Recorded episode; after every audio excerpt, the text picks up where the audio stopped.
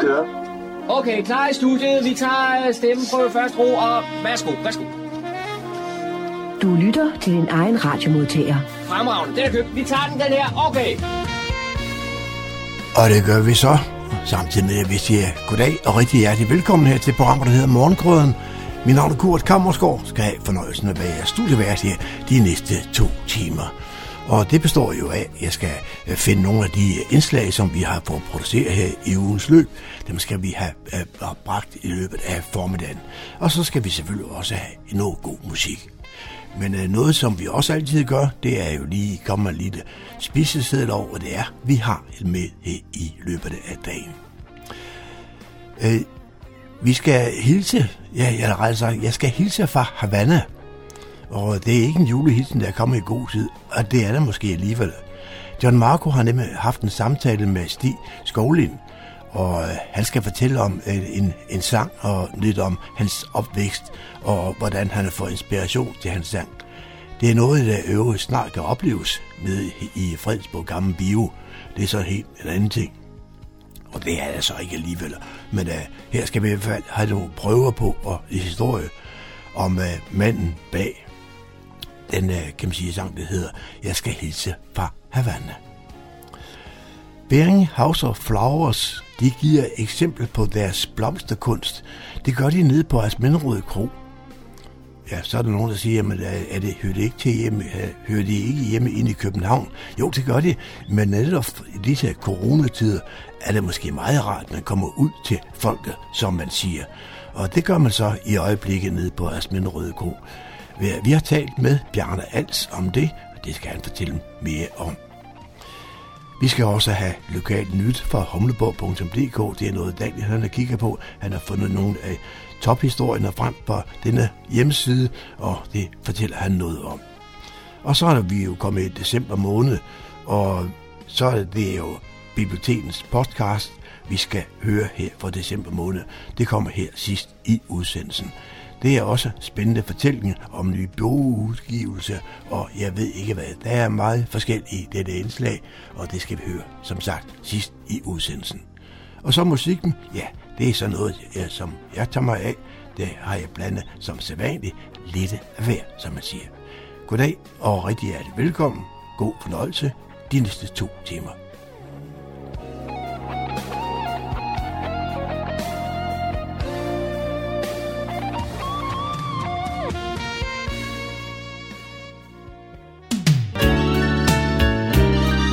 Lytter til Morgenkrydderen. I studiet er det Kurt Kammerskov.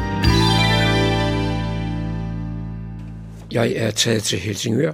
Helt nøjagtigt sidder jeg ved Kronborg, oven på det sted, der hedder Café Kadetten. Og så har jeg en aftale med Stig Skovlind. Stig, hvem er du egentlig? Jeg er øh, kendt i Helsingør fra min medvirken i det berømte festorkester, der hedder Beverly Hills Orchestra, og igennem de senere år har jeg så også fået lagt øh, lidt, øh, lidt offentlig øh, profil på med mine egne ting, hvor, jeg, hvor jeg har noget, der hedder Kaffeorkestret, hvor jeg skriver danske sange og spiller med et rigtig godt orkester, som jeg har samlet gennem de her år, og efterhånden også har fået bygget et publikum op her inde i Helsingør. Måske skulle du lige fortælle, hvor, hvor du er vokset op, og hvad uddannelse du har. Jeg er vokset op på Nørrebro i København, eller jeg er født på Nørrebro i København, og boede i København til jeg var syv år gammel, og så flyttede familien og tog mig med heldigvis til Helsingør i 1970, hvor jeg så har huseret her siden, hvor jeg været sportsmand, håndboldspiller, fodboldspiller, og så ellers været aktiv på den lokale musikscene siden øh, midten af 80'erne. Hvad er din professionelle beskæftigelse?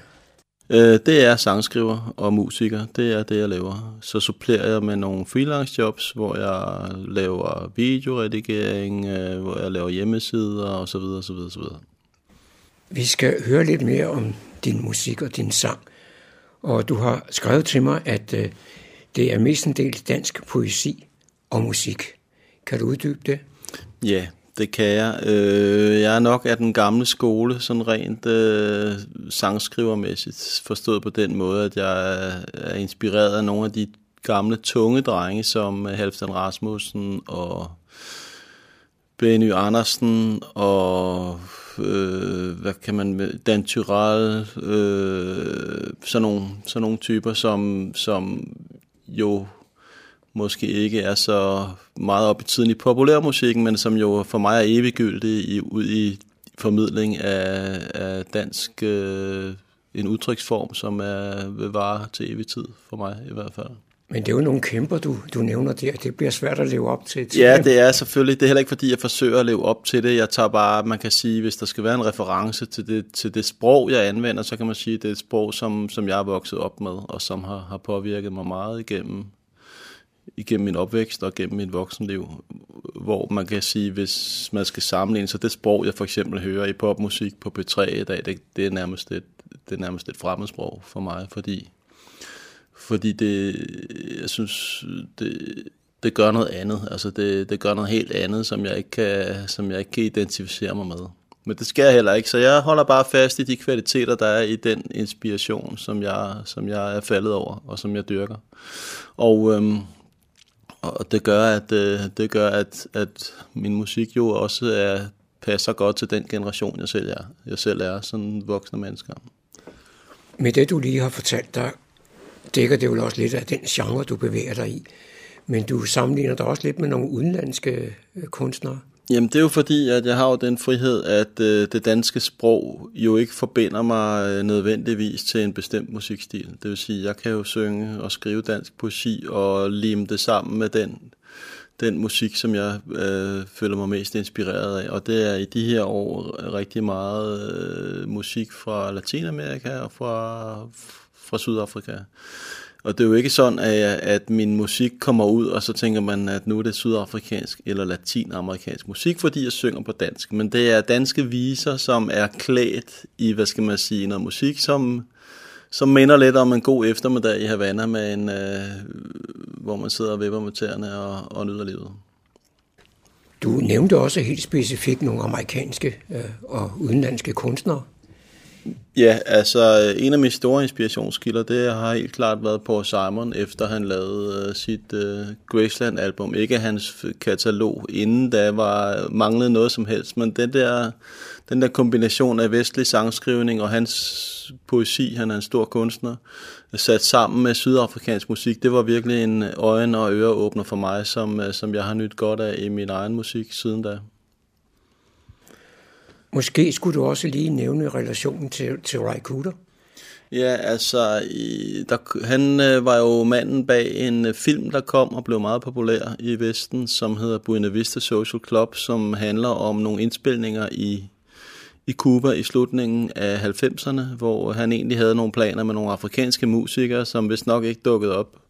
Men så fandt man, øh, gravede man nogle oldgamle lokale musikere frem, som... Øh, som øh, indspillede nogle vidunderlige, øh, altså lavede nogle vidunderlige indspilninger, som blev til det, der hedder Buena Vista Social Club. Og den film, som det så også blev til, som var jo en halvdokumentarisk eller helt dokumentarisk film om netop, det blev så om de mennesker og deres liv med musikken, øh, inspirerede mig rigtig meget, og det fik mig faktisk til at pakke kufferten i 1999 og flyve til Havana for at se, hvad søren det var for noget, der foregik derovre.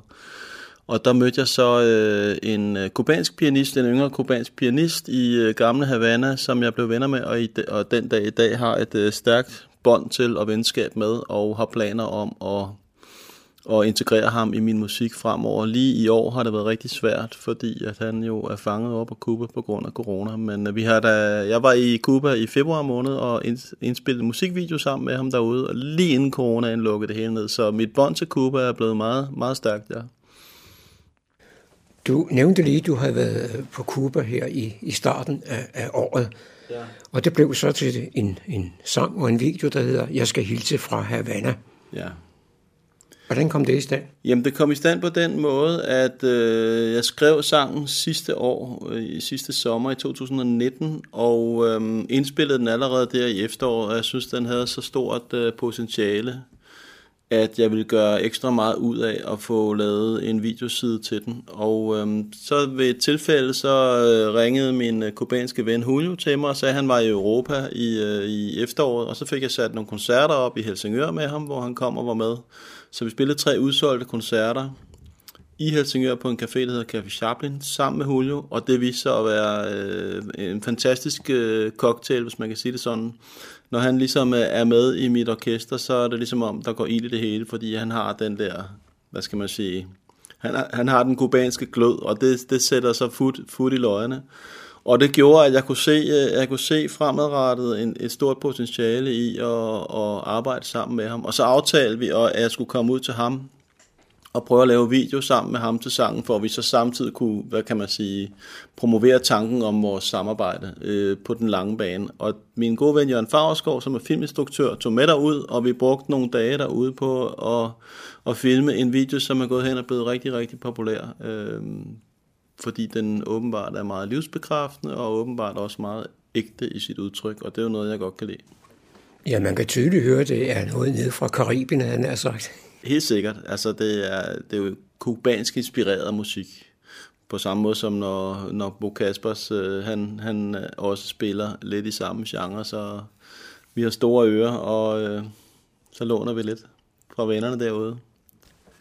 Inden vi går videre, Stig, så synes jeg lige, du skal nævne, hvem der er med i, i kaffeorkestret.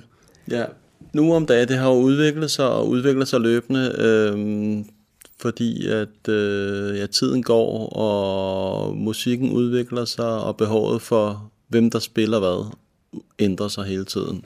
Men de seneste år har jeg arbejdet sammen med en ung mand, der hedder Nikolaj Levering, som kommer op fra Græsted, og han spiller guitar, og han er min producer, når jeg indspiller nu om dage. Og så har jeg på keyboards og vokal, har jeg Claudia Campagnol, som øh, er knyttet til et øh, pladselskab ude i Fredensborg, og som er, øh, spiller rigtig, rigtig dejligt og synger rigtig, rigtig skønt. Og så har jeg på bas har jeg Andreas Hatholdt, på trommer har jeg Niklas Campagnol, og på percussion har jeg en fyr fra Hundested, som hedder Jesper Nørlev. Det er et super godt hold. Grunden til, at du og jeg mødes i dag, Stig, det er jo, at øh, du snart skal afholde en koncert i Fredensborg Gamle Biograf. Hvornår er det? Det er onsdag den 16. december, og øh, det, vi starter kl. 20, og dørene åbner kl. 19. Og det er jo rigtig spændende at flytte, flytte tilpælende 20 øh, km eller 15 km syd-vest på, fordi nu har jeg brugt nogle år på at bygge et publikum i Helsingør. Og så føles det faktisk som at starte forfra uden Fredensborg, så jeg er rigtig, rigtig spændt på, det lokale publikums interesse i det, jeg laver, og øh, nødvendigheden for mig af at komme videre uden for bygrænsen er, er meget stor, så det er rigtig fedt faktisk at få den mulighed for, at vi kan vise os frem i Fredensborg og begynde at udvide vores jagtmarker. Og nu ved jeg jo tilfældigvis, at der kan være rigtig mange øh, personer i Fredensborg gamle biograf. Ja. Men der er nogle restriktioner nu på grund af coronaen. Ja, det bliver selvfølgelig begrænset, og alle retningslinjer bliver overholdt i forhold til, øh, i forhold til sikkerhed og corona, så vi kan maks være 50 mennesker den aften. Hvis man er interesseret i at overvære koncerten, hvordan får man så fat i billetterne? Så går man på Fredensborg Gamle Biografs Facebook-side eller hjemmeside, eller på min Facebook-side og finder eventen. Øh, og der er så et billetlink til det, der hedder Place to Book, hvor man selvfølgelig formentlig også kan fremsøge koncerten direkte. Hvis man nu ikke øh, er så heldig at få fat i billetter til, til koncerten, eller ikke kan møde op af andre årsager, så kan man også følge koncerten derhjemme. Ja, det kan man, fordi at øh, arrangøren har valgt, at øh, koncerten bliver streamet på deres Facebook-side, og jeg vil også dele den på min Facebook-side, og alle, der i øvrigt deler øh, live-linket, de vil, de vil sådan set kunne vise streamingen derudefra. Så det vil blive vist den 16. 12. kl. 20 på Facebook. Kan man også hente det efter koncerten? Det vil blive liggende på min Facebook-side, øh, til evig tid, og jeg vil selvfølgelig, især hvis det bliver rigtig godt, som vi håber på, øh, gøre alt, hvad jeg kan for, at folk de kan se, hvad det er, vi står for ved den lejlighed. Hvis man nu skulle være lidt nysgerrig på, på øh, din, din sang her, Jeg skal hilse fra, fra Havana, har man så mulighed for at høre den? Ja, det har man. Øh, du kan på YouTube eller på Facebook kan du søge på Jeg skal hilse fra Havana, så dukker der enten en, øh, en musikvideo op, vi har lavet ude i Cuba, i februar måned, som er meget populær og blevet set mange, mange tusind gange i hele Norden. Eller en, der dukker en live video op fra Kulturværftet efter september i Helsingør, hvor vi havde nogle pragtfulde dansere med, så begge dele er helt klart værd at opleve. Og der kan man se øh, den ene, der kan man jo se, hvad det er for en kunstnerisk udtryk, jeg gerne vil promovere mig med ude i verden, og den anden, der kan man rent faktisk se orkestret i levende liv, og hvad det er for en stemning, og hvad det er for en øh, ja, kvalitet, eller hvad man skal kalde det, ånd, vi, øh, vi optræder med.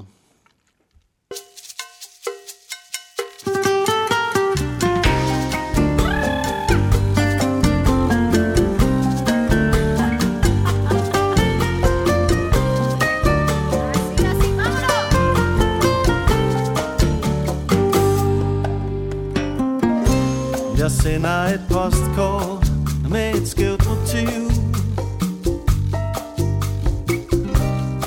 En plastikstol, en knækket tamburin. Vasketøj, der vinker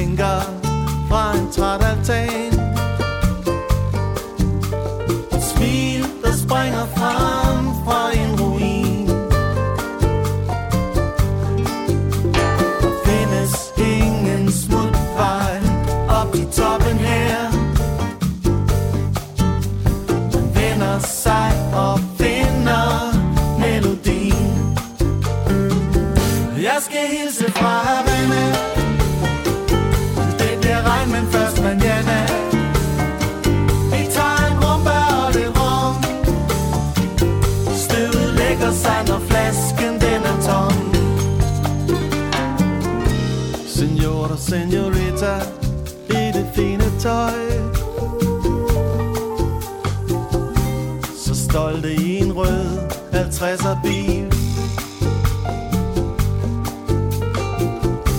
Kalesjen klappede op under himlens blå. Man kan mangle alting uden at mangle stil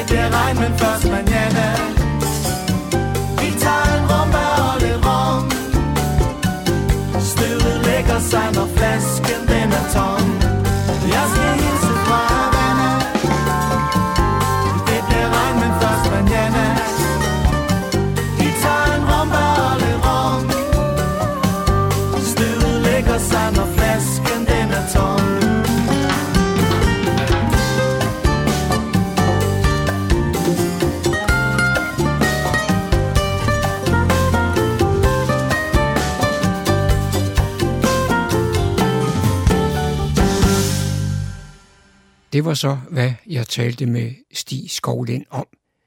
Inden vi slutter, synes jeg også, vi skal høre sangen. Jeg skal hilse fra Havana.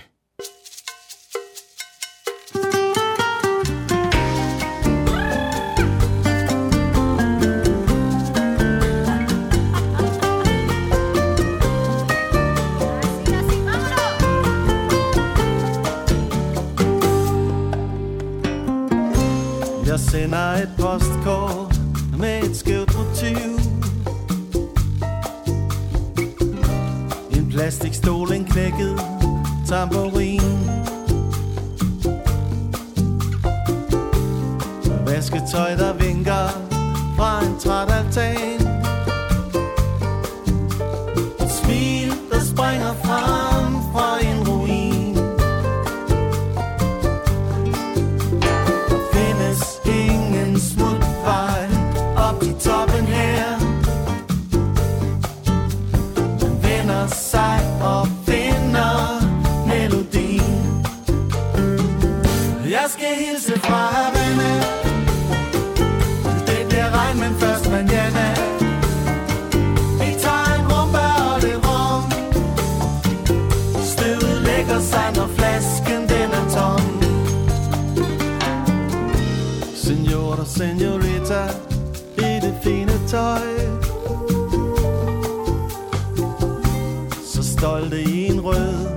50'er bil Kalesjen klappede op under himlens blå.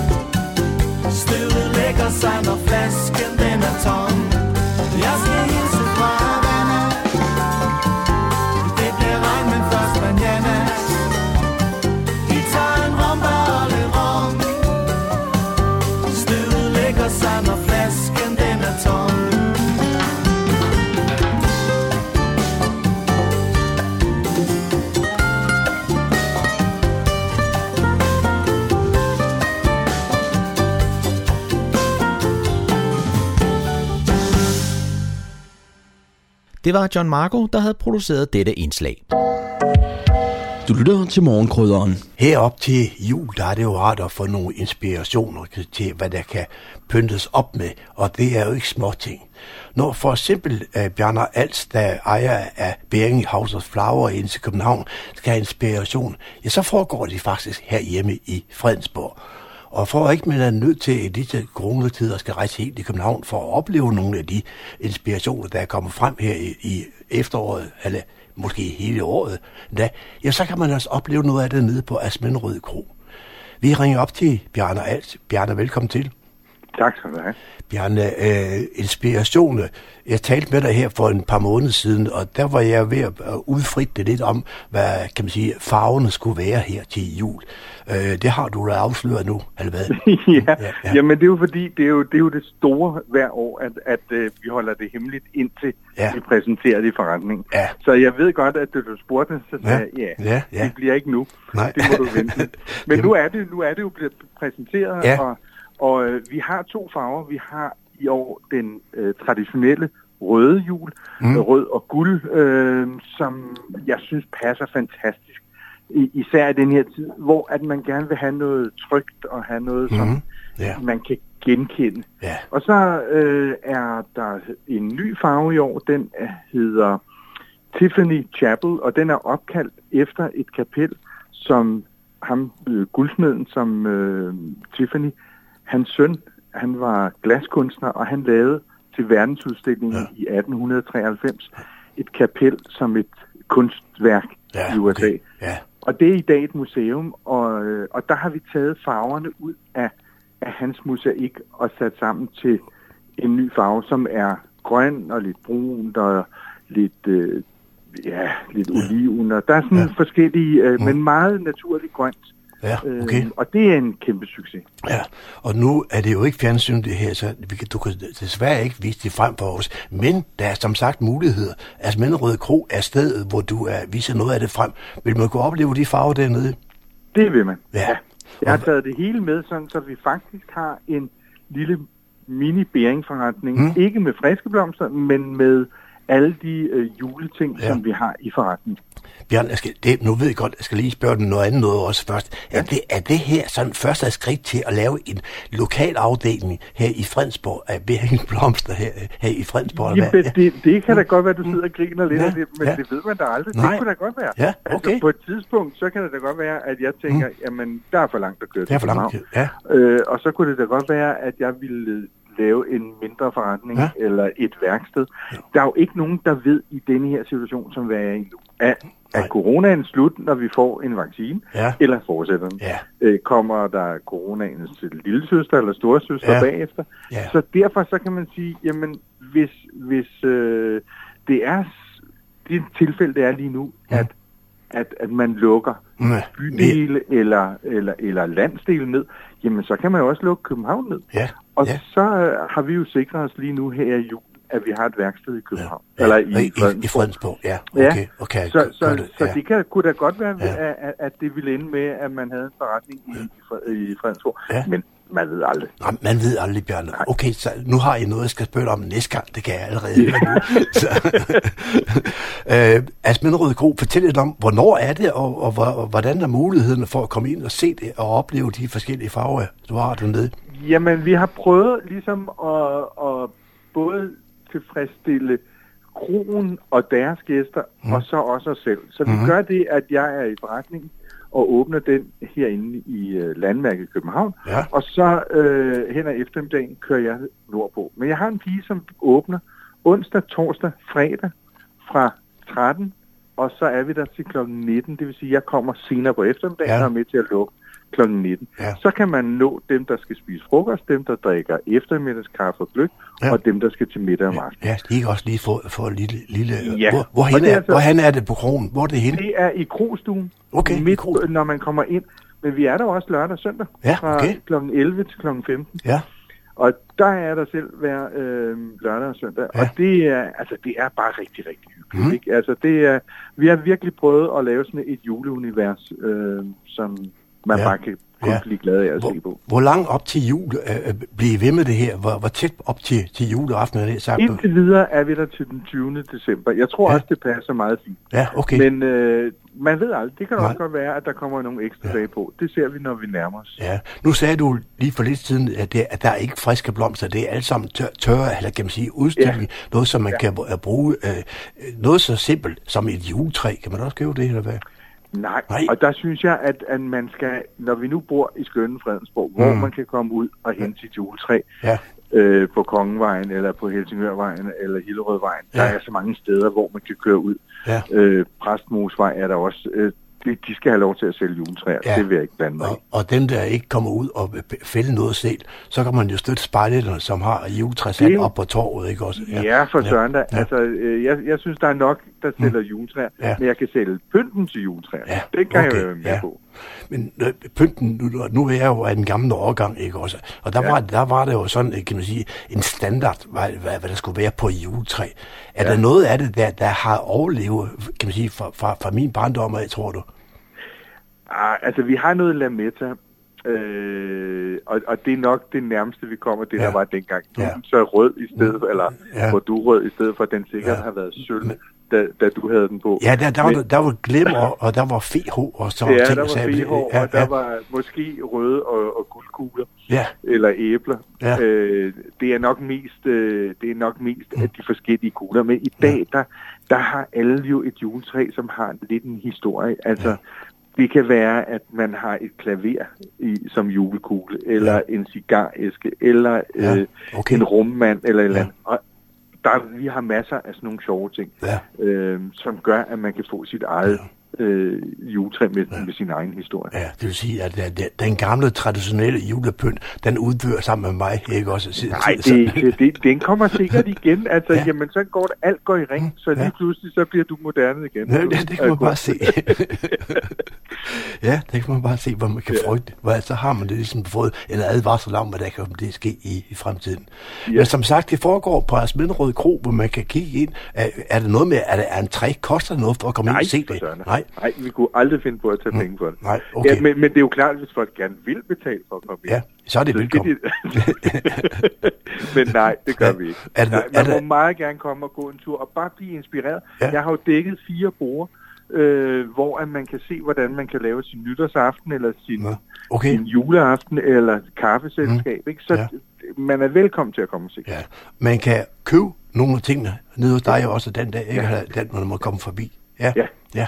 Så det er sådan, man kan få inspirationer, og man kan også få noget af det med hjem for, øh, Det for, kan man også, ja. for, for Ja. nogle, nogle nye planer, ikke også? For, Ja. for, for en ny jul, ikke også? For vores jul, vores jul bliver nok anderledes. Er, man, man siger, man må ikke gå rundt om træet, man må ikke holde i hånd og ting, sagde jeg. Så øh, det, det er jo nok en ny måde at holde jul på, så derfor kan det måske være meget rart, at det, den er smuk at kigge på sådan i juletræet. Ja, ja. altså øh, jeg tror, at, at når man kommer til juleaften den 24. og man er samlet mm. få mennesker, som man nu må være, Ja.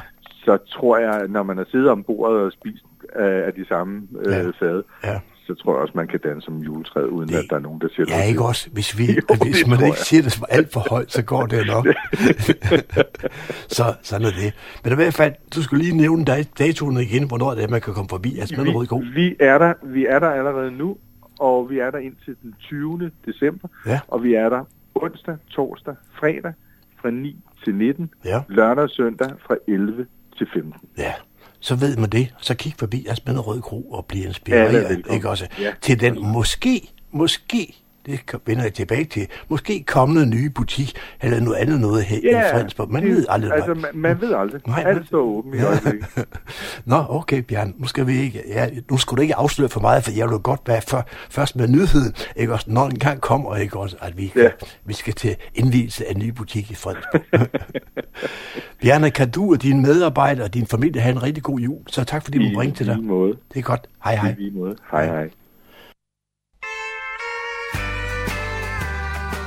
Voksen Lokal Radio til hele Nordsjælland fra Radio Hundeborg.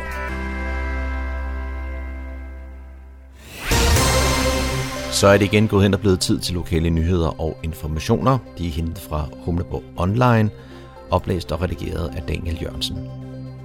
Vi starter i sportens verden. En kunstgræsbane kan både være god for fodboldspillere og miljøet. Det er den nye bane i Humlebæk et godt eksempel på. Det er hverken godt med huller i banen eller små plastgradulater, som bliver spredt i naturen. Derfor besluttede byrådet, at den nye bane i Humlebæk skulle opfylde såvel alle miljøkrav som fodboldspillernes ønsker. Jeg er glad for, at vi nu kan tage en flot og god bane i brug, som klart viser, at miljø- og sportslige hensyn fint kan gå hånd i hånd, udtaler Thomas Lykke Petersen. Humlebæk Boldklub bruger banen hele året rundt, også i sommerperioden, særligt i tørre perioder. Derudover bliver banen benyttet af andre mindre fodboldklubber i kommunen, skoler og uorganiserede spillere. Humlebæk Boldklub har fået den ønskede opstribning af banen, og det betyder, at der nu også er opstreget til femmandsfodbold, da klubben forventer at øge aktiviteten for de mindste spillere.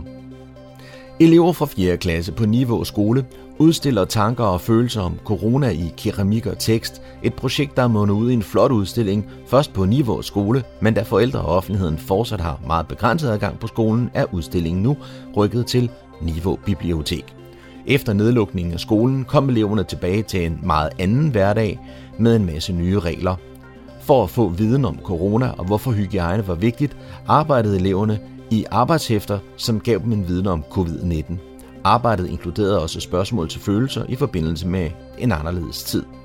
Projektets formål var at lade elever udtrykke sig gennem kunst, fordi det er en anden måde at kommunikere på, og at inspirere andre til at udtrykke sig gennem kunst og bruge sin kreativitet.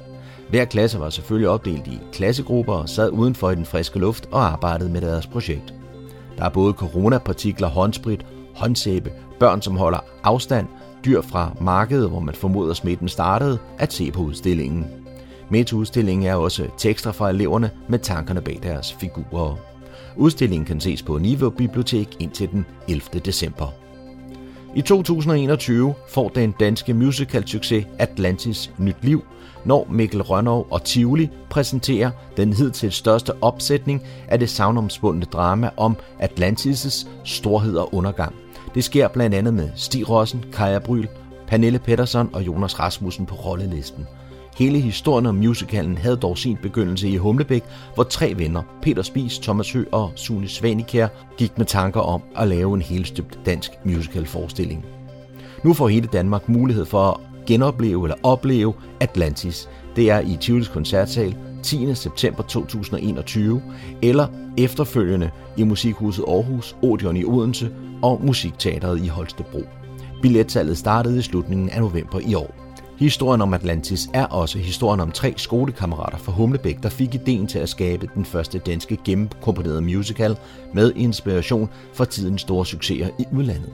De tre venner Peter Spies, Thomas Sø og Sune Svenekær havde i 1980'erne arbejdet sammen i diverse rockbands omkring musikforeningen Sonus, Kommunerok på Bjerre Strand og kabaretgruppen Onkel Dum og Bananerne. Og i 1990 var tiden inde til at tage fat på den store udfordring. Som sagt så gjort, Atlantis blev en realitet. Men at skrive en musical er noget andet end at få den opført. Et rytmisk kor fra Helsingør kaldet Lederhalsene havde lysten og mod til at gå med i projektet. Derudover kom der en aftale i stand med Bellevue i Klampenborg. Efter en våd slidsom sommer kunne der inviteres til verdenspremiere 12. august 1993. Sidenhen blev forestillingen opsat på Østergasværk af Morten Grundvald. Disse nyheder og andre lokale nyheder kan læses på humleborg.dk. I studiet var Daniel Jørgensen. Vær med på Radio Humleborg. Fredensborg Humlebæk Lokalradio på 104,3 MHz.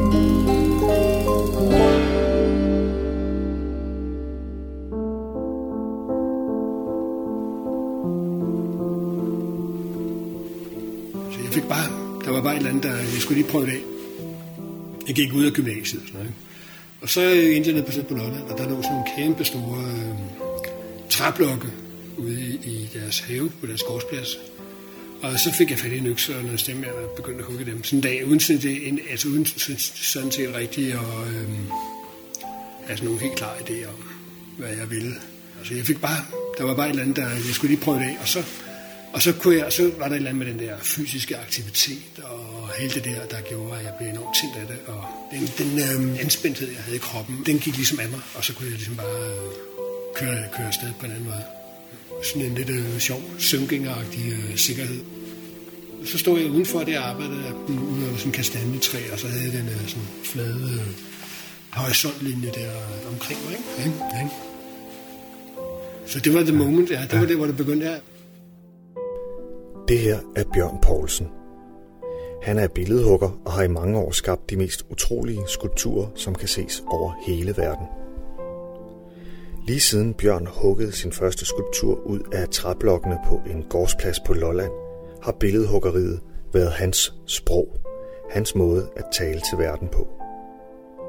Men i starten af 2020 sprang Bjørn Poulsen pludselig ud som forfatter med romanen Opkald fra Mælkevejen. En beskrivelse af hans eget liv med en psykisk syg mor, der trak ham rundt på restauranter og hoteller og formøblede sin arv på kort tid. Det er en stærk fortælling om kærlighed, svigt og tilgivelse, og den blev nomineret til Bogforums debutantpris af samme grund. I opkald fra Mælkevejen får vi lov til at komme med ind i telefonsamtalerne mellem Bjørn og hans mor. Vi er med Bjørn på Herlufsholm, hvor han bliver udsat for en umenneskelig behandling, og vi er med i Bjørns fantasi, hans tanker om kunst. Og som vi skal høre nu, er vi også med på de københavnske restauranter, hvor alting er lige ved at splindres for Bjørn og hans mor. Men tage det, hvor jeg er på restaurant med min mor. Mm. Det er der, hvor jeg er på kunstmuseum. Og så ser jeg en international kendt kunstner. Han hedder Voing. Han er vietnamesisk dansk, og han har, han har fået meget succes på at lave nogle installationer, hvor han også netop tager udgangspunkt i sin egen historie, sin families historie. Mm. Og så tænker jeg på, at jeg jo også godt kunne tænke mig at være internationalt berømt, så det kunne jeg også gøre. Jeg forestiller mig, at jeg på min næste udstilling hængte en planche op, der kort gennemgik min opvækst. Vium, Sostrup, de 20 hoteller og det socialdarwinistiske eksperiment på Havsholm. I stedet for at udstille mine sædvanlige skulpturer, skulle jeg vise tollet for Vium, dækket af tomme tyklede støv, mine neolitiske krigstegninger fra Gærle skole, mine dominobrikker stillet op i slagorden på Waterloo, en rulle af det stribede tafet på værelsesgangen på Park Hotel, plakaten til Lawrence of Arabia, der var min yndlingsfilm, og som jeg tog tre gange i Atlantis Bio på Christianshavn, Menukortet fra det kinesiske tårn i Tivoli, som i skak konkurrence med Sheraton må være den restaurant, vi har spist flest gange. Det er turevne i blæm fra min halvshåndblæser, efter det havde været en tur i Askebæret, og til sidst i et grønligt, grønligt oplyst montre, 20 torterede fluelig lagt ud til lidt de parat. Som mange af de berømte kunstnere gør, kunne jeg også tilføje en video, en lille kortfilm, der dokumenterede forskellige markante episoder fra barndommen. En film kunne handle om sneglegangarten. En kvindelig performancekunstner kunne gå i slow motion gennem receptionen på Hotel Østerport eller Hotel Vesterport, mens gæster glor for på en, og personalet man kigger irriteret op. Eller jeg skulle kunne vise en anden episode fra de sidste krampetrækninger af vores hotelliv, også fra Hotel Østerport, men denne gang i hotellets restaurant ved den karakteristiske grønne glasvæg ud mod jernbanen. Filmen starter med, at vi sidder og spiser ved et mindre bord midt i restauranten. Min mor skal spilles af den samme anorektiske performancekunstner som for sneglegangarten, mens min rolle skal spilles af en 17-årig dreng med langt hår, iført en t-shirt med et Led Zeppelin-logo. Min tallerken er fyldt til bristepunktet med lækkerierne fra det store kolde bord. Til gengæld er der på hendes tallerken bare et halvt æg, et par rejer og en stump ost, som hun indimellem nipper til som et frangbridigt kredsen barn. Bag os sidder et støjende selskab. Det griner og råber uafbrudt. En mand har en gennemtrækkende lander. Jeg sidder med ryggen til den. Jeg synes, latterbrølene lyder som Dirk Passers, men på trods af min nysgerrighed vil jeg ikke vende mig om for at se, om det virkelig er ham. Allerede dengang havde jeg alt, hvad Dirk Passers stod for. Mudderklieren, kulmulen, kæmpebabyen, op og då hele det redselsregime af forlorene danske revyer og folkekomedier. Og manden lærer mere og mere støjende. Hun begynder at stige rasende på ham. Jo mere højrystet han og selskabet bliver, jo mere borer hun sine øjne ind i nakken på ham. Jeg kaster enkelige blinke op på hende og spørger, om der er noget i vejen. Samtidig fortsætter jeg med at hugge ind på mit madbjerg. Jeg er sulten, og desuden ved jeg erfaring, at min aldrig svigtende appetit plejer at virke opmuntrende på hende. Men i dag har det ingen effekt. Latteren fra nabobordet overskygger alt andet. Det er, som om hun ser lige igennem mig. Hendes blik bliver vildere og vildere, og mens jeg gumler på en stor mundfuld lun leverpostej, tager hun til tallerken og knaller den med al kraft ned i stengulvet. Måske skal det filmes i slow motion, så man kan se, hvordan glasgård og madrester eksploderer ud over gulvet, langt ind under nabobordene. Knaldet får alt samtale i den fyldte restaurant til at forstumme øjeblikkeligt. Det er som et skud og lyt. Selv det larmende selskab og Dirk Passer tiger. Alle drejer sig rundt og kigger forbløffet på os. Hun stiger tilbage som et dyr trængt op i en krog. Jeg ser ned i min tallerken, eller retter over på hans fingre. Knoerne er helt hvide, og de krummer sig krabagtigt om en fli af duen.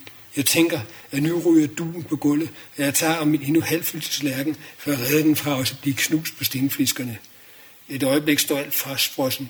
Ingen bevæger sig. Et halvt minut, måske et helt, så rumler tog forbi udenfor. Fortrydelsen bliver brudt. Hun slipper sit greb i duen, rejser sig bræt op, støder sig stolen, så den næsten vælter, og skrider sig ud af restauranten. Et glasgård knaser under hendes fodsult. Alt foregår uden et ord eller tegn til mig. Jeg bliver snak, siddende. Snakken omkring bordene begynder igen. Først tøvende, men accelererer så hurtigt til normal styrke. Dog er latteren ved nabobordet forstummet. Jeg spiser en mundfuld af min tatar, som jeg har gemt til sidst, og prøver at lade som om det, der lige er sket, ikke angik mig mere end alle andre i restauranten. Så kommer en tjener, tjener farerne med en fejebakke. Han begynder hovedrysten at feje glassko sammen, mens han mumler noget om, at nu går det her ikke længere. Så følger jeg endelig hendes fodspor, rødmende med bøjet hoved. Filmen skulle ikke vare mere end 10 minutter, måske bare 5. Der skulle ikke være musik og ingen voice over, bare billeder og reallyd. Den kunne køre i loop, få skudt på flere skærme samtidig, så tallerkenen altid blev knust, og det passer slatter aldrig stopper. Hvad er opkald fra Mælkevejen for en bog? Ja, det er en rendringsbog om min barndom med min mor på 20 hoteller, kostskoler og øh, et nonnekloster over i, på Djursland, og øh, fortalt i sådan, mellem, imellem nutid og, og fortid, øh, og med forskellige indslag af, om krig og kunst. Hvad var det, der skete, som gjorde, at du lige pludselig stoppede op og tænkte, at mit liv kunne måske blive til litteratur? Ja, det er nok svært at sige helt præcis, men altså, jeg ved i hvert fald for en, måske øh, til 15 år siden, der begyndte jeg at læse øh, sådan nogle, øh, måske også andre typer, altså nogle bøger meget, hvor, øh, som også var mere selvbiografiske, eller havde sådan en selvbiografisk karakter, og, sådan noget, og, også, og som også havde sådan nogle, øh, altså hvad kan man sige, altså, altså sådan essayistiske sider. Det er jo inspireret af nogle forfattere, som for eksempel øh, Bruce Chatwin. Ikke? Da jeg læste Bruce Chatwins bøger, så det var første gang, det var faktisk første gang, hvor jeg tænkte, gud, altså, en kunne jeg også have lyst til at lave. Og også, men der også en øh, engelsk-tysk øh, forfatter, der hedder Sebald. Det er meget. Og de norske, ja, Espedal og, og Knavsgaard også. Ja. Det er ikke sådan kommet ud af det blå. Nej, nej, nej, nej, det er kommet ud af en, øh, en, en, en, altså en oplevelse af litteratur. Og det har ligesom altid været mit, øh, altså sammen med billedkunst, kan man sige, det har været mit andet åndelige øh, liv. Ikke? Det har været at læse bøger. Ikke? Ja. Men hvad var det, der gjorde så, at du lige pludselig, det, er jo, det kan man godt se uden fornærmet, at det er en lille smule sent i livet måske at debutere. ja, det kan man Altså, du er jo nomineret til en uh, debutantpris, ja, ja. og du er uh, i 60'erne nu, ikke? Ja, det er meget sjovt. Øhm, ja, ja. Øh, men ja. hvad var det, der gjorde, at du ligesom nåede derhen til nu? Ja, det er et godt spørgsmål. For, ja, det må jeg kan svare på, det er nok mere, det er, hvorfor jeg først har gjort det nu, ikke? Fordi jeg tror, et eller andet sted har jeg, jeg har altid haft lyst til det at prøve at skrive. Jeg har altid haft... Øh, et tæt forhold til litteratur og læst mange bøger og så videre. Mm. Og, og så har jeg også altid haft en idé, at, at min egen historie, altså min, min opvækst og, og så videre, ikke? at der ligesom lå et eller andet potentiale, ja. et litterært potentiale i den historie. Ja. Så, så, så, men altså, som sagt, så tror jeg simpelthen, det bare det handler om, at jeg har som sagt været meget optaget også at lave de her skulpturer her. Ikke? Og øh, så det er ligesom, øh, der er hele tiden kommet en skulptur i vejen, ja. når jeg skulle i gang med at skrive. Ja, ja man kan sige det, altså inden det kom i gang med det, ikke, så, øh, så, så bliver jeg meget, meget hurtigt øh, meget optaget af det. Hvad var det, der sådan sugede dig ind i det? Altså jeg tænker, mange, der prøver at skrive en bog, de går, de går formentlig døde et eller andet ja. sted undervejs. Men ja, det, du, det er som om, du har været... Ja, jeg har skrevet i fem år på det. Altså ikke uafbrudt, jeg lavede jo også ja. forskellige skulpturting undervejs. Jeg oplevede ikke et eneste øjeblik at øhm, sidde og tænke, hvad skal jeg dog skrive? Ja, hver gang jeg satte mig ind på kontoret og så gik i gang, så var det ligesom at tænde for en maskinen, det var bare at køre. Så, altså, det er ikke fordi, jeg sådan skrev bogen i et hug, altså jeg skrev den jo om ja. mange gange, ikke? men jeg, var aldrig, jeg havde aldrig sådan en, en blokering eller sådan noget. Men det, jeg sådan lagde mærke til, når jeg skrev, eller det, der var anderledes ved at skrive i en, øh, og det er jo skulptur, det er, at, øh, at det er jo, at du er ligesom i den der sproglige verden. Og det vil sige, at du, du tænker ikke på andet, når du skriver. Øh, for eksempel hvis jeg laver skulptur, så kan jeg godt, så kan der være sådan meget håndværk i det, og så skal jeg stykke, og så skal jeg gøre dit med den, ikke? Og derfor, derfor tænker, kan jeg godt nogle gange tænke på noget andet, mens jeg arbejder med det. Ikke? Nogle gange kan jeg også høre radio eller, eller sådan noget andet. Men det kan, det kan jeg godt glemme, når jeg, jeg skriver. Altså det, det, der, der er man ligesom fuldstændig lukket ind i den der øh, boble. Ja. Når, fordi at det, du laver, er sprog, mm. så kan du ikke have en anden sproglig. Altså tanken er jo sproget, og fordi at det, det du skriver jo også, altså, det er jo også sprog. Ikke? Så, så du, kan ikke, du kan ikke sidde og tænke på noget andet, fordi den sproglige aktivitet er ligesom okkuperet. Ikke? Men skulptur er jo ikke sprog, så det kan du godt... der kan du godt tænke på noget andet, mens, ja, det kan du, mens du formgiver med ja, dine hænder. Ja, ja, ja, ja, det er det. Ikke? Er det så mere energikrævende, er det mere udmattende at skrive, end at lave en skulptur, synes du? Nej, nej, nej det synes jeg ikke, det er. Men, øhm, men altså, jeg synes nogle gange, de der skulptur, tunge skulpturprojekter, hvor der er meget håndværk og meget meget logistik indover. Ikke? Altså, der, øh, det kan være mere opslidende. Når du skriver, så, så er det, når jeg skrev, så, så, som sagt, så bliver det jo meget, så bliver det meget et arbejde med, øh, med sproget, ligesom at det her det er et arbejde med form og rum og så videre, så materialer, så er det et arbejde med sproget, og ligesom få, øh, ja, få sproget til at flyde, få sproget til at gøre historien levende på, øh, øh på øh, scenerne og personerne og, tage, og følelserne til at, at træde frem. Ikke? Mm. Det er det, jeg optog mig. Ikke? Altså, øh, selve materialet kom jo ligesom af sig selv, kan man sige. Ikke? Ja. Så, ikke? Hvordan gør du de ting der med at skabe liv i, øh, altså nu siger du det her med at gøre scenerne levende og gøre ja. personerne levende og sådan noget. Hvordan, hvordan øh, sådan konkret øh, arbejder du med det? Det er jo sådan intuitivt. Bogen er jo bygget op i sådan en nutidsspor. Øh, også, øh, hvor jeg har nogle samtaler med min mor i nutid. Ikke? Der, det er på det tidspunkt i hendes liv, hvor hun er blevet gammel.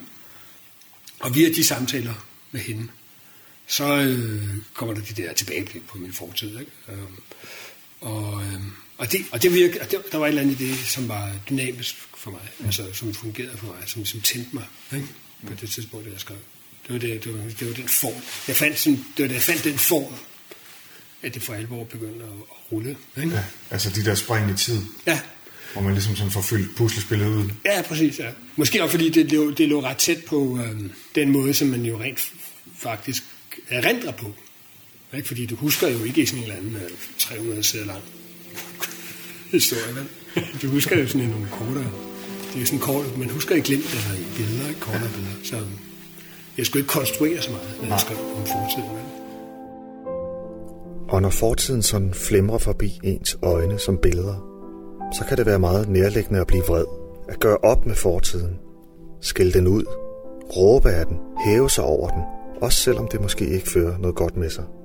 Jeg tænker på, om det må er det, vi skal lære af Bjørns roman. Man kan jo læse, læse sig til, at der er blevet gjort nogle ting mod dig, som er meget hårdere, ikke? Jo. Øh, altså, hvad for en rolle spiller tilgivelse i din bog? Det gennemgående tema i bogen er jo tilgivelse, ikke? fordi at, øhm, det er jo det, min mor hun ringer hele tiden om. Hendes gamle dage, der, der begyndte hun jo, der, havde der, var, der var noget, hun hele tiden spurgte om, det var netop tilgivelse. Mm. Ikke? Altså, hun spurgte, om jeg havde tilgivet hende. Men så var det jo så sådan et, øh, et lidt betinget måde, hun spurgte om det på det, fordi hun spurgte så, om jeg havde tilgivet for, at vi ikke havde fået morgenmad og frokost, altså en bestemt et års tid der, da vi boede, eller to, da vi boede i Vium senere så også, at hun, øh, om jeg også havde tilgivet for, at hun havde brugt alle pengene. Så det er sådan det gennemgående tema, det er det der tilgivelse. Ikke? Og man kan sige, at tilgang til bogen er også øh, lidt øh, på den måde lidt humoristisk, fordi det er jo selvfølgelig en lidt absurd måde at, at spørge om det her tilgivelse på. Ikke? Men den behandler også ligesom det her spørgsmål om tilgivelse på forskellige måder. Ikke? Også fordi, øh, det er jo ens handlinger, der tæller, siger jeg til min mor på et tidspunkt i en af vores samtaler. Ikke? Altså, ikke? Hun spørger nemlig også, om jeg er vred på hende og sådan noget. Ikke? Nej, nej, det, ellers, hvis jeg var vred på dig, og hvis jeg ikke havde tilgivet dig, så kom jeg jo ikke og besøgte så tit. Det er jo ligesom ens handlinger, der tæller, siger jeg til hende. Ikke? Så jeg prøver ligesom igennem øh, bogen at, at, at vise den kompleksitet af følelser og sådan noget. For der er jo indimellem, bliver jeg jo også irriteret på hende og træt af hende. Det er svært at undgå, hvis man har en øh, psykisk syg forælder gennem øh, 40 år. Så det er, altså, jeg prøver ligesom at, at vise kompleksiteten i, igennem forskellige scener. Mm. Mere end sådan, ligesom at begynde i, i, med sådan en uh, metareflektion omkring uh, tilgivelsens væsen og så videre. Ikke? Ja. Tror du, at der, at der er nogle øh, ting, man kan komme til at gøre ved andre mennesker, som er så slemme, at, at man faktisk ikke selv kan bede om tilgivelse for dem? Hvis man gør noget, der er så slemt, at man ikke, faktisk ikke selv kan leve med det, er det så også umuligt at bede om tilgivelse, tror du? Ja, ja, det kan man godt. Ja, det tror jeg bestemt. Det tror jeg bestemt. Men altså, man kan sige, at øhm, hvis man har det sådan, at man ikke, at man synes, man har gjort noget, der er så slemt, så man ikke kan bede om tilgivelse for det, ikke? Så, så har man jo også en øhm, bevidsthed om, at man har gjort noget slemt. Så har man jo en form for empati og, og moral, ikke? Øh, trods alt, ikke? Mm. som så øh, anfægter en og plager en, ikke? og måske i, i ekstremt tilfælde kan den jo til livet af en, ikke? Øh, det ser man jo. Øh, men, øh, men det farlige er jo, det, det farlige er jo de mennesker, altså det er jo mere dem, som, som ikke har nogen erkendelse af, at de har gjort noget galt. Bogen er jo selvfølgelig også på den måde præget af, af overvejelser også omkring, altså i mit eget forhold til min mor. Og, altså du mange spurgt, om jeg har givet hende tilgivelse, og om jeg sådan... Men jeg tænkte, med den, de overvejelser, jeg havde i forbindelse med min mor, altså i mit voksne liv, det var, det var mere faktisk den anden vej. Det var mere, om jeg var en god nok søn overfor hende. Jeg besøgte hende tit nok, og om jeg var forstående nok, og venlig nok, og så videre. Ikke? Ikke? Man kan sige, hun blev jo ligesom offret i det, ikke? Ikke? fordi jeg, jeg kom jo ligesom videre i mit liv. Ikke? Ja. Men hun blev jo indlagt, og, og boede jo så på CS Hospitalet det meste af sit liv. Ikke? Det, der, jeg tænker, at det du siger der, det er da også virkelig et udtryk for, at du... Øh altså, du må være kommet enormt langt med dit øh, arbejde med de ting, der sådan er sket i dit liv, siden du kan nå til den erkendelse, at, at hun også er et offer. Ja, det er rigtigt, det er rigtigt. Jeg har, aldrig, jeg har egentlig ikke følt vrede over for hende, og det, det tror jeg, sporen bærer præg af. Jeg tror altid, jeg har haft en, øh, altså, også som barn, altså, jeg tror også, jeg havde en erkendelse af, at, øh, at hun var syg. Ikke? Der er jo en scene i bogen, hvor øh, en af mine venner har en far, som øh, tror, at jorden går under. Ikke? så er der nogle få, der, selvfølgelig, der bliver, der bliver reddet, ikke? af engle eller et andet. Og jeg er rumskib eller hvad der og, øh, og jeg spørger så, om jeg, om jeg ikke kan komme med der. Ikke? Og der spørger jeg, om jeg ikke kan komme med. Altså ikke med min mor kan komme med, eller min søster kan komme med, bare jeg. Ikke? Så det fortæller også, det er også en måde ligesom at fortælle lidt om, altså, at, øh, at måske så, var, så havde jeg også på en eller anden måde frigjort mig fra hende, ikke? eller holdt hende ligesom ud i øh, svagtarm, ikke? for ligesom at kunne overleve. Ikke? Mm det her med at lave kunst, at forme skulpturer og skrive bøger, det kan også være en frigørelse. En måde at overkomme verden på. Måske er det derfor, de gør det, kunstnerne. I hvert fald er der meget frigørelse og forløsning i Bjørns egen historie om, hvordan han fandt billedkunsten. Øh, det at være billedhugger, hvornår, øh, hvornår startede det for dig? Hvad var det, der fik dig på det spor? Øh, jamen, det startede med, at jeg ville være kunstner. Og det tror jeg, jeg altid altid, jeg ville. Altså, jeg tror altid, jeg ville være... Jeg tror egentlig aldrig, jeg har forestillet mig, at jeg ikke skulle være kunstner, heller ikke da jeg gik i skole. Øh, altså, enten skulle jeg skrive, eller også skulle jeg lave kunst. Ikke? Men jeg begyndte jo så mange at male. Øh, Van Gogh og Munch og sådan noget. Det var mine forbilleder, og så var det altså bare stadig. Ikke? Men så på et tidspunkt, da jeg arbejdede med det et års tid, jeg gik ud af gymnasiet. Sådan noget, ikke? Og så endte jeg ned på sådan en øh, kunstnerskole nede på Lolland, og der lå sådan nogle kæmpe store øh, træblokke ude i, i deres have på deres gårdsplads. Og så fik jeg fat i en økse og noget stemme, og begyndte at hugge dem. Sådan en dag, uden, sådan, det, altså uden sådan set rigtigt og øhm, altså nogle helt klare idéer om, hvad jeg ville. Jeg fik bare, der var bare et eller andet, der jeg skulle lige prøve det af, og så, og så, kunne jeg, så var der et eller andet med den der fysiske aktivitet, og hele det der, der gjorde, at jeg blev enormt tændt af det. Og, og også sjovt nok, meget, meget, meget, meget tydeligt danner mig sådan en eller anden øhm, idé om, hvad jeg ville. Altså, så, sådan en lidt øh, sjov, søvngængeragtig øh, sikkerhed i forhold til, hvad jeg ville. Ja. Så stod jeg udenfor det arbejde. Jamen, jeg tror, jeg tror, at hele den der fysiske aktivitet gjorde, at jeg ligesom, øh, altså måske en anspændthed, jeg havde i kroppen, og en form for præstationsangst, som jeg havde, når jeg var begyndt at male. Ikke? Den, den, øh, den gik ligesom af mig, og så kunne jeg ligesom bare øh, køre, køre afsted på en anden måde. Der var sådan en slags befrielse i det her. Så det var det moment, ja. Det ja. var det, hvor det begyndte. Ja. Og så stod jeg der og sådan, ude under sådan en kastanjetræ, og så havde jeg den der sådan flade øh, horisontlinje der omkring mig. Ikke? Så det er sådan på den måde, jeg sådan stod bogstaveligt talt stod derude på pløjemarken ikke? Og, og arbejdede ikke? med sådan, med sådan en fuldstændig flat, flat landskab omkring mig. Ikke? Ja, jeg fandt noget, jeg var god til, og som jeg godt kunne lide at lave i hvert fald. Ja. Ja. Øh, hvordan, hvordan arbejder du med en formgiv? Altså, der er helt klart en uh, dialog eller en, med kroppen, mm. ikke? og med anatomien i de her laver. Ikke? Ja. Så det er sådan en slags, øh, det er jo sådan en slags billeder på den, på den måde med, på, på, på kroppe, ikke? kroppe i rum. Ikke? Der. Jeg så engang en ældre kvinde, jeg kendte, jeg klippede hendes ikke. var jeg gik på kunstskabet, så havde hun brækket sådan op. Så fik hun lavet sådan, eller åren efter det, så fik hun lavet sådan en øh, skinne i metal.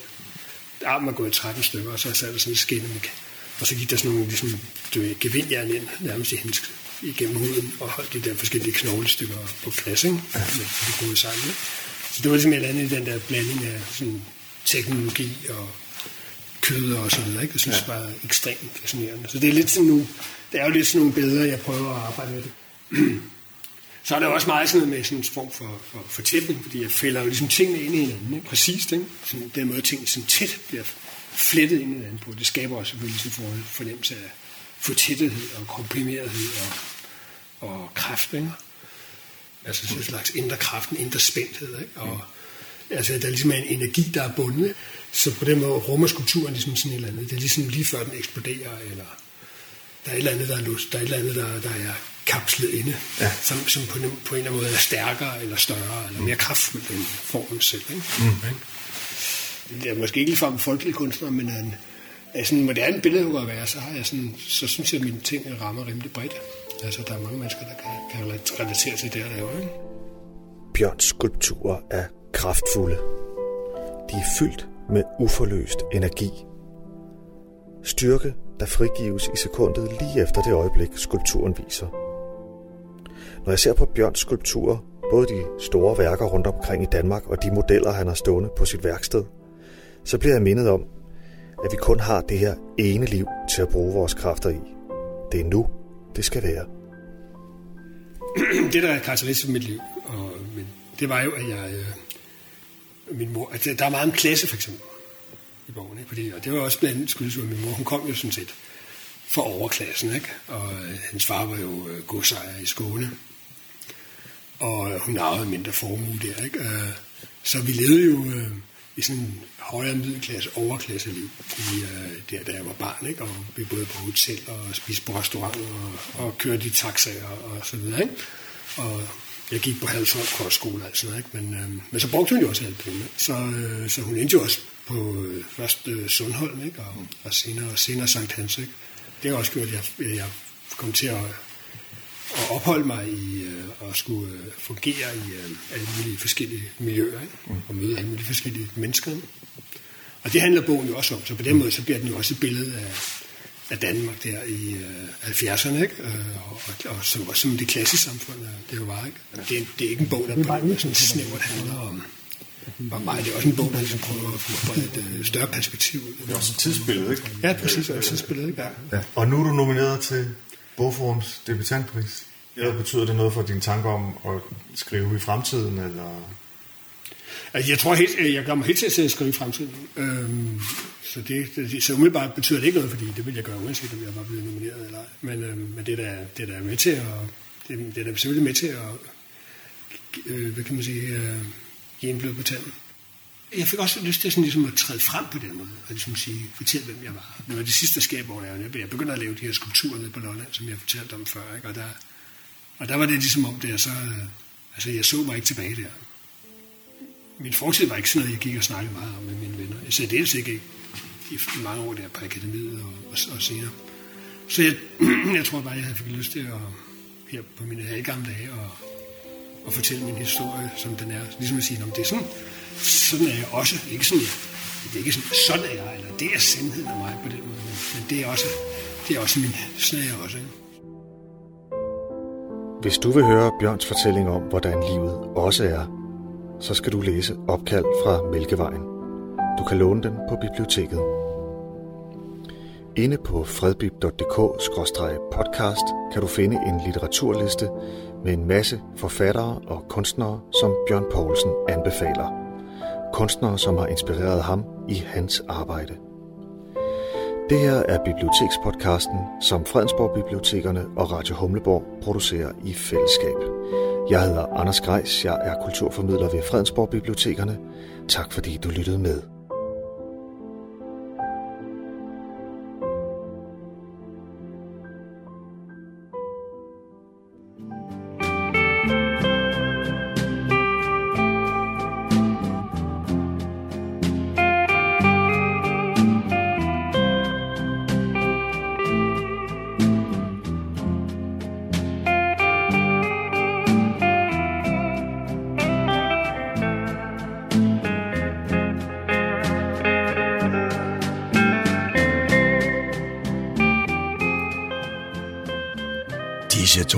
Fortæller os, at vi er nået til afslutningen på denne uges udgave af programmet, der hedder Morgenkrøden.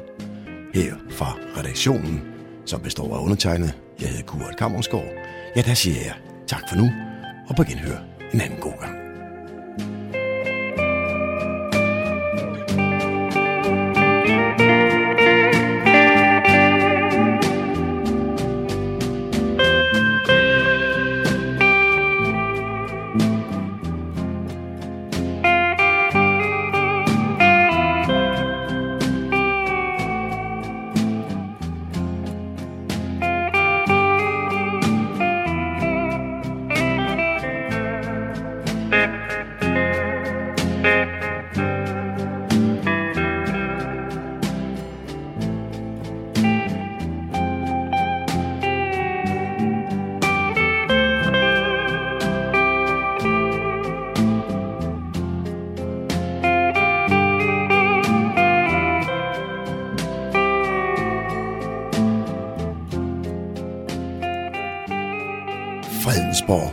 Radio, Radio Humleborg.